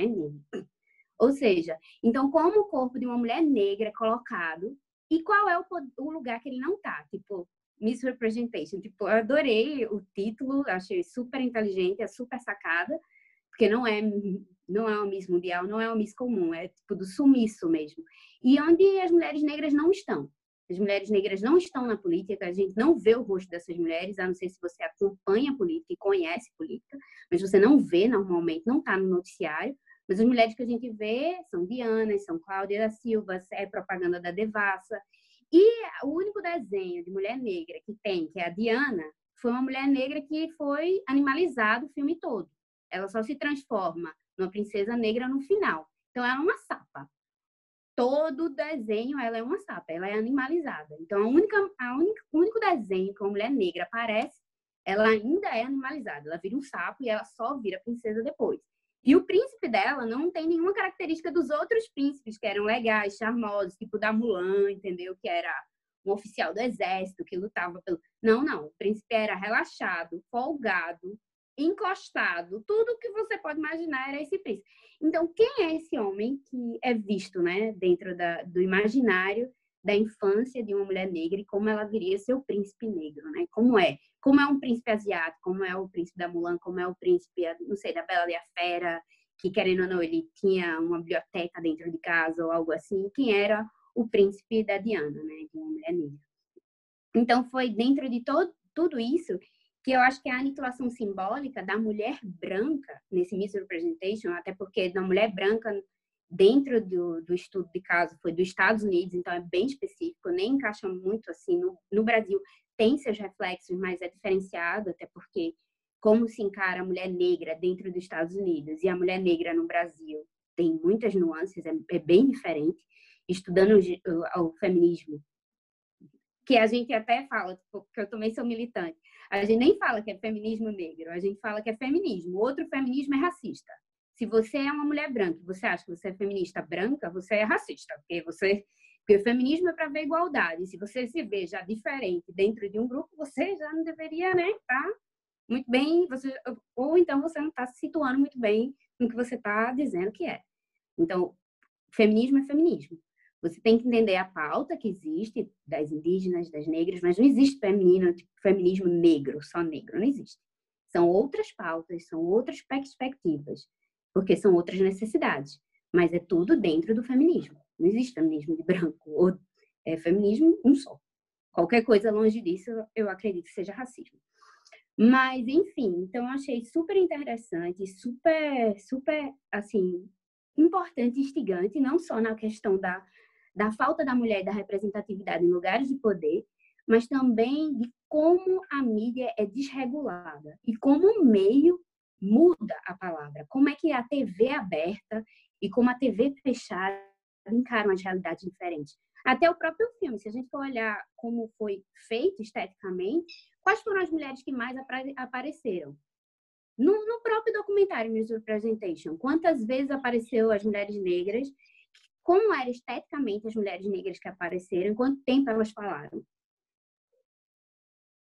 Ah, então acho que é, é, uma coisa também a se refletir, tipo, quanto tempo essas mulheres falaram. Tipo, quando eu falo da news representation, eu vi muito que era uma falta de mulher, assim, branca, entende? Mas não, não foi colocado como é a questão da, das mulheres negras especificamente sobre o cabelo. Eu tenho um livro muito bom que é da Seda, que ela, ele fez um, um livro só falando sobre cabelo. E ele fala que uma das, das deputadas, eu acho, da Inglaterra, não, eu não, eu me esqueci agora quem era a mulher, que faz um tempo que eu li, né? Faz um ano, eu acho. E ele fala que ela gastou tipo um milhão, o partido gastou um milhão no cabelo dela. Só de cabeleireiro e coisas de cosmético. O partido. O partido pagou para ela ter o cabelo perfeito. E ela teve o cabelo perfeito e ela ganhou a eleição e o cabelo dela era perfeito. E o partido investiu no cabelo dela. Então, daí você tira. Se um partido investe uma parte do, do dinheiro dele para o cabelo de uma mulher, é porque faz diferença, faz uma diferença muito grande. Eu vou tentar procurar esse livro de novo, vou tentar passar essa informação depois para Raquel e depois vocês podem vir com ela. Mas eu acho que tipo isso, a mídia e o, e o modo que a mídia, da onde essa mídia está saindo, não seja da internet, seja impressa, seja da onde for, ela vai levar a mensagem, entendeu? Então acho que regular a mídia é algo necessário super necessário. E muitos países estão dando muito certo. Ah, e outra questão que foi em relação à Barbie. Bem, eu sempre tive um negócio, eu sempre amei Barbie. Então, fui ver a história da Barbie. A história da Barbie, como ela foi criada, que foi criada por uma mulher, eu achei bem interessante. Ela criou uma, uma boneca que tinha peito, porque ela queria que a filha dela se imaginasse como ela quisesse no futuro. Então, a Barbie que a gente conhece, que é tipo a Barbie médica, a Barbie não sei o que, a Barbie. Isso não existia. A Barbie deveria ser só uma boneca que já deveria crescer e você se imaginar é uma representação. Uma representação para a filha dela, que ela fez, ela era branca, barará. Ela se, se espelhou no, no estereótipo de uma pinata, eu acho, alguma coisa desse tipo. Para a filha dela e depois comercializou para o resto do mundo. E aí a gente vê que realmente tem um leque aí, um, uma falta de de representatividade quando falo da Barbie. Mas a ideia que surgiu, a ideia da Barbie, eu achei bem interessante, porque a ideia que era como eu usava quando eu era criança, quero imaginar como eu seria, porque até porque eu não tinha toda a estrutura da Barbie, né? Eu só tinha Barbie mesmo. Então eu podia imaginar o que eu quisesse com ela. Ela era tudo. Ela podia ser enfermeira, pilota, astronauta. Ela era a minha Barbie, era o que eu ia ser, como crescer. E a ideia era essa. A ideia da pessoa que criou a Barbie era isso. Tipo, era você se representar. Então, eu acho que foi, foi muito interessante esse filme. Eu agradeço muito fazer parte. E não errar o fuso horário, que eu quase perco o fuso horário. Mas são cinco horas de diferença, aí eu perdi um pouquinho. Mas muito obrigada, meninos. Foi um prazer. Tchau, tchau. É, só rapidinho, eu... da... oh, desculpa, Taline. É, só rapidinho antes de você falar, Taline, é, eu acho que para os próximos vídeos, para os próximos, para o próximo Cineclube, a gente poderia procurar alguma coisa que falasse sobre essa discussão de feminismo e feminismos, porque são correntes, é, é, vamos colocar assim, não é só uma questão de opinião, né? É, existem correntes de estudo e tal que colocam essa diferenciação de tipos de feminismo, indo bem assim ao encontro do que a Iris falou, né? De, de é, da gente adjetivar o feminismo é, de acordo com a pauta que ele está é, que ele tá colocando, né? Que ele está defendendo, né? Então, por exemplo, se você é, tem ali um feminismo que está é, que, que tem um recorte de classe importante, você está falando do feminismo marxista. Né? Então, é, é, o sentido é o mesmo que você usou na sua fala, Iris. É, então, eu acho que seria legal, de repente, eu posso procurar isso, mas a galera alexandrina que é de filosofia, a Luana, que também está aí nas ciências sociais, pode ajudar a procurar alguns vídeos assim que a gente possa debater isso, porque eu acho que é um debate interessante que a Iris trouxe, né? Eu falo de um feminismo só eu falo de feminismos? Eu acho que a gente não vai chegar a uma discussão disso aqui agora, porque é, é uma discussão mais transversal ao tema que a gente está tratando aqui. Mas eu acho que seria legal a gente futuramente é, procurar alguns vídeos e ter um debate nos, nas próximas edições sobre isso também, de trazer vídeos ou filmes que tratem dessa questão. Aí agora eu vou passar a palavra para a Taline. Desculpa, Taline. Tudo bem. Uh, bom dia. Eu sou a Taline, eu sou graduanda de Direito. Eu até ia ficar quietinha aqui hoje, mas aproveitando que a Iris falou, eu lembrei de um momento que eles falam sobre a objetificação do corpo e a auto-objetificação e como isso está muito ligado com a questão da liderança. Muito ligado com a falta de ambição, até com questão de transtornos alimentares e psicológicos, mas principalmente está bem interligado com a liderança, onde as mulheres não têm, eles usaram um termo sobre a questão da liderança que muitas mulheres acham que não tem a não merecem ser ouvidas, não tem uma voz que mereça ser ouvida, uma voz que vai causar mudanças onde elas estão.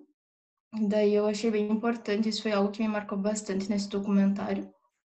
E também a questão da Hillary com uma outra mulher, que agora eu não sei dizer exatamente o nome dela, que uma era super feminina e era extremamente sexualizada, extremamente sexualizada, e outra era vista como masculina e como a megera, como tantas outras formas de ofender ela.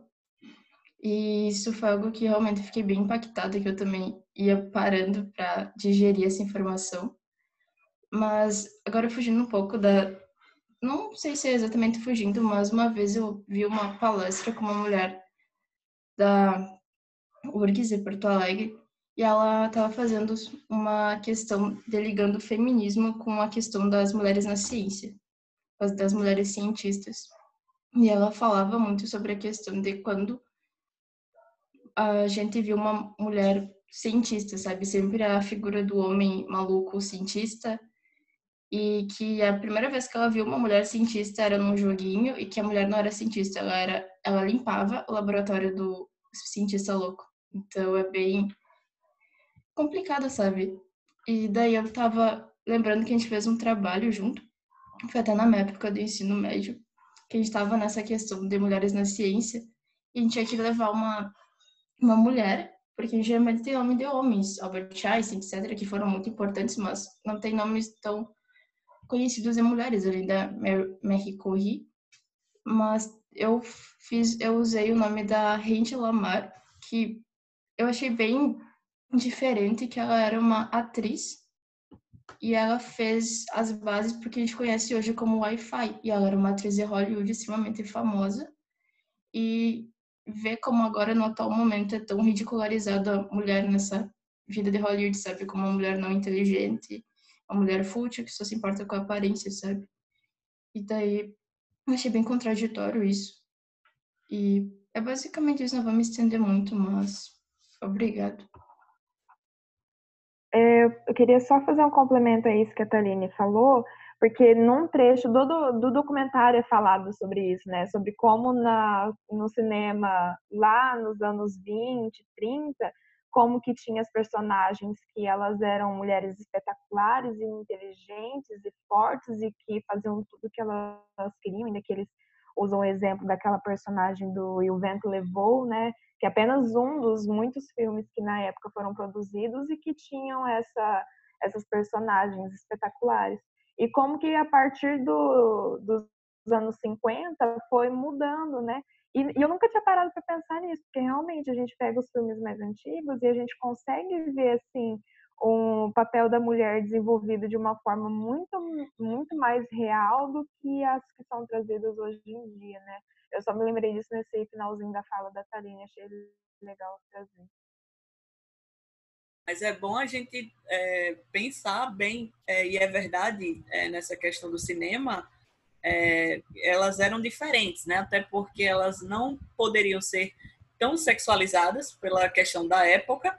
É, existiam, existiam, inclusive, códigos de conduta do que poderia ser mostrado é, no cinema. É, posteriormente teve o Código Reis, que era justamente pautado né, no, em determinações morais, inclusive, né? E, e outra questão, assim, é, é, é, bom que se fale realmente, é, o cinema ele é uma questão muito problemática, porque até quando as personagens femininas né, são as protagonistas, em vários filmes os personagens masculinos têm mais falas do que as próprias protagonistas. Né? E isso até no, nos filmes da Disney, nessa questão. É, existe realmente a, a essa parte dos anos 20, existir determinadas personagens que são fortes, que são referências, né? Até hoje, como você falou, o vento levou a Scarlett O'Hara é uma referência até hoje, né? Só que é, a questão é a Scarlett O'Hara ela é estuprada pelo Rhett Butler no filme, só que aquilo é tão romantizado, né? Tem horas que eles estão brigando e ela não quer saber dele e tal, e ele pega ela nos braços e sobe pela escada e você só vê no outro dia a cara dela, né, de feliz, como se fosse bom isso, né? Assim, aí ele volta, pede desculpa. Então, tem certas coisas que realmente a gente não pode é, romantizar, né? E, e, e, que existia realmente a mulher numa condição mais humana, existia. É, só que a mulher, ela era muito punida também por essa humanidade, sabe? Assim, se você pegar determinados filmes, como você pega a Vênus loira, né? É, você vai ver a mulher, ela é humana, ela erra, ela faz o que ela acha que tem que fazer, que é a melhor é, situação, e ela acaba errando, e ela precisa ser punida pelo erro dela, porque quem é ela para errar? Né? Assim, então. E aí você pega um filme como Aurora, que é um filme lindo esteticamente, é lindo de assistir, e você vê que é justamente isso: o cara arranja um amante, começa a maltratar a esposa, mas a culpa é da amante. Aí depois eu penso, não, mas aí ele, a esposa tem que perdoar ele. Então, em nenhum momento a culpa é dele. Sabe assim, a culpa é ou da amante ou da mulher, que não era uma boa mulher. Né? Então, no, no entendimento deles. Então, realmente existia é, essa humanização é, das personagens femininas e, e, tal, até porque não poderia é, existir também tanta, tanta sexualização, né, só veio posteriormente, e depois, quando veio, veio forte, porque até hoje eu acho que a, Marilyn Monroe ela é o maior sex symbol que o cinema já teve. Eu nunca vi uma criatura com um apelo sexual como ela tem, sabe? Porque hoje é muito mais fácil você sexualizar do que naquela época, e você consegue fazer né? Mas aí você vai ver qual que é o papel que ela tem, que vocês gente, que papel maravilhoso, que papel fantástico. Né? Assim, então ela, eu até já assisti um filme muito bom com ela, chamado Os Desajustados, né? Assim, mas a maioria você vai lembrar dela ali no Pecado Moralado, vai, vai ver outras coisas, né? Como ela, ela como a gostosa. Então, isso vem sendo sempre um, um grande problema, né? Assim, a, não só no protagonismo, mas como as mulheres serem diretoras, as mulheres estarem numa posição de mando, de chegar e dizer, não, nós vamos fazer assim, é, e, e, é esse, eu que sou a realizadora daqui. Né? Isso é, realmente ainda é problemático. É, e aí o pessoal nos Estados Unidos eles meio que dão aquela maquiada porque Hollywood é uma indústria poderosa, né? E eles não vão falar muita coisa não.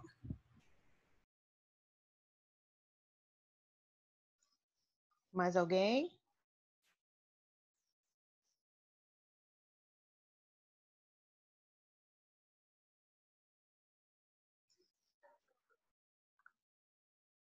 Tá aberto aí. Eu acho que tem algumas colegas que estão tendo que sair, né? Eu acho que a gente já pode ir se encaminhando para o final. É... Eu gostei muito da nossa, da nossa discussão. É, fiquei muito feliz que a gente teve mais participantes hoje. Eu acho que com o tempo a gente vai ter né, cada vez mais meninas aderindo. Aí é uma reunião relativamente breve e a gente consegue discutir tanta coisa interessante, né? É, eu gostaria realmente de convidar mais meninas a participarem. É um, é um espaço que a gente pode falar livremente e acredito que com sendo disponibilizado no podcast a gente também vai conseguir aí ter um papel educativo, né? é, enfim, de, de, a gente vai estar atuando também, vai estar passando essa mensagem para outras pessoas. Espero que homens também ouçam o podcast depois é, e que também discutam isso dentro do seu, né, da, da, do, do seu círculo social, porque é importante, né? O machismo e, enfim, o patriarcado ele atinge tanto mulheres quanto homens né? O machismo é ruim para todo mundo, na verdade. Então, gostei muito da nossa discussão, achei muito interessante. Eu espero que vocês voltem nas próximas. É, e se alguém tiver alguma coisa para falar, para fechar, para a gente poder se encaminhando para o finalzinho da nossa reunião, O microfone está aberto.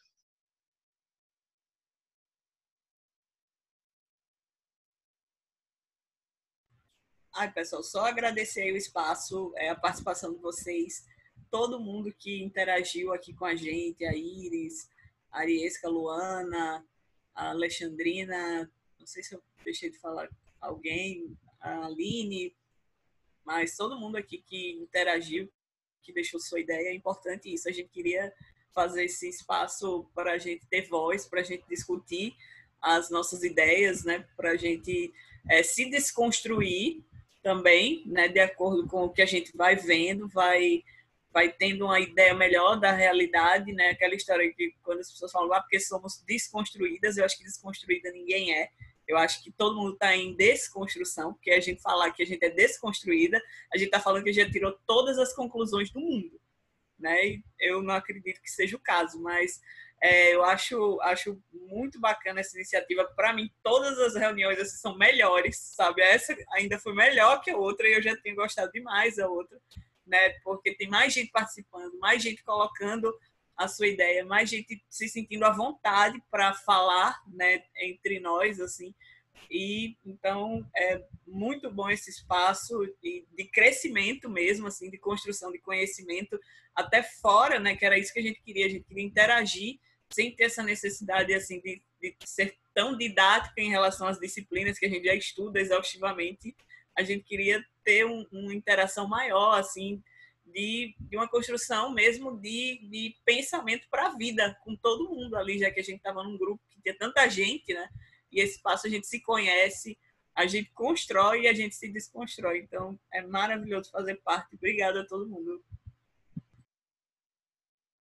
É um agradecimento especial aqui à Ana Paula, porque foi ela que teve a ideia desse cineclube, né? É, de ser um espaço de discussão, assim. E, enfim, agradecimento a todas vocês. É, vou, vou desligando aqui, vou, vou me despedindo de vocês. Espero que todo mundo também que for ouvir a gente aí no podcast também é, interaja, também mande mensagem para a gente depois, através das redes sociais. E a gente já vai começar a escolher aí o próximo filme, os próximos vídeos para a gente ver e discutir. Um beijo para todo mundo.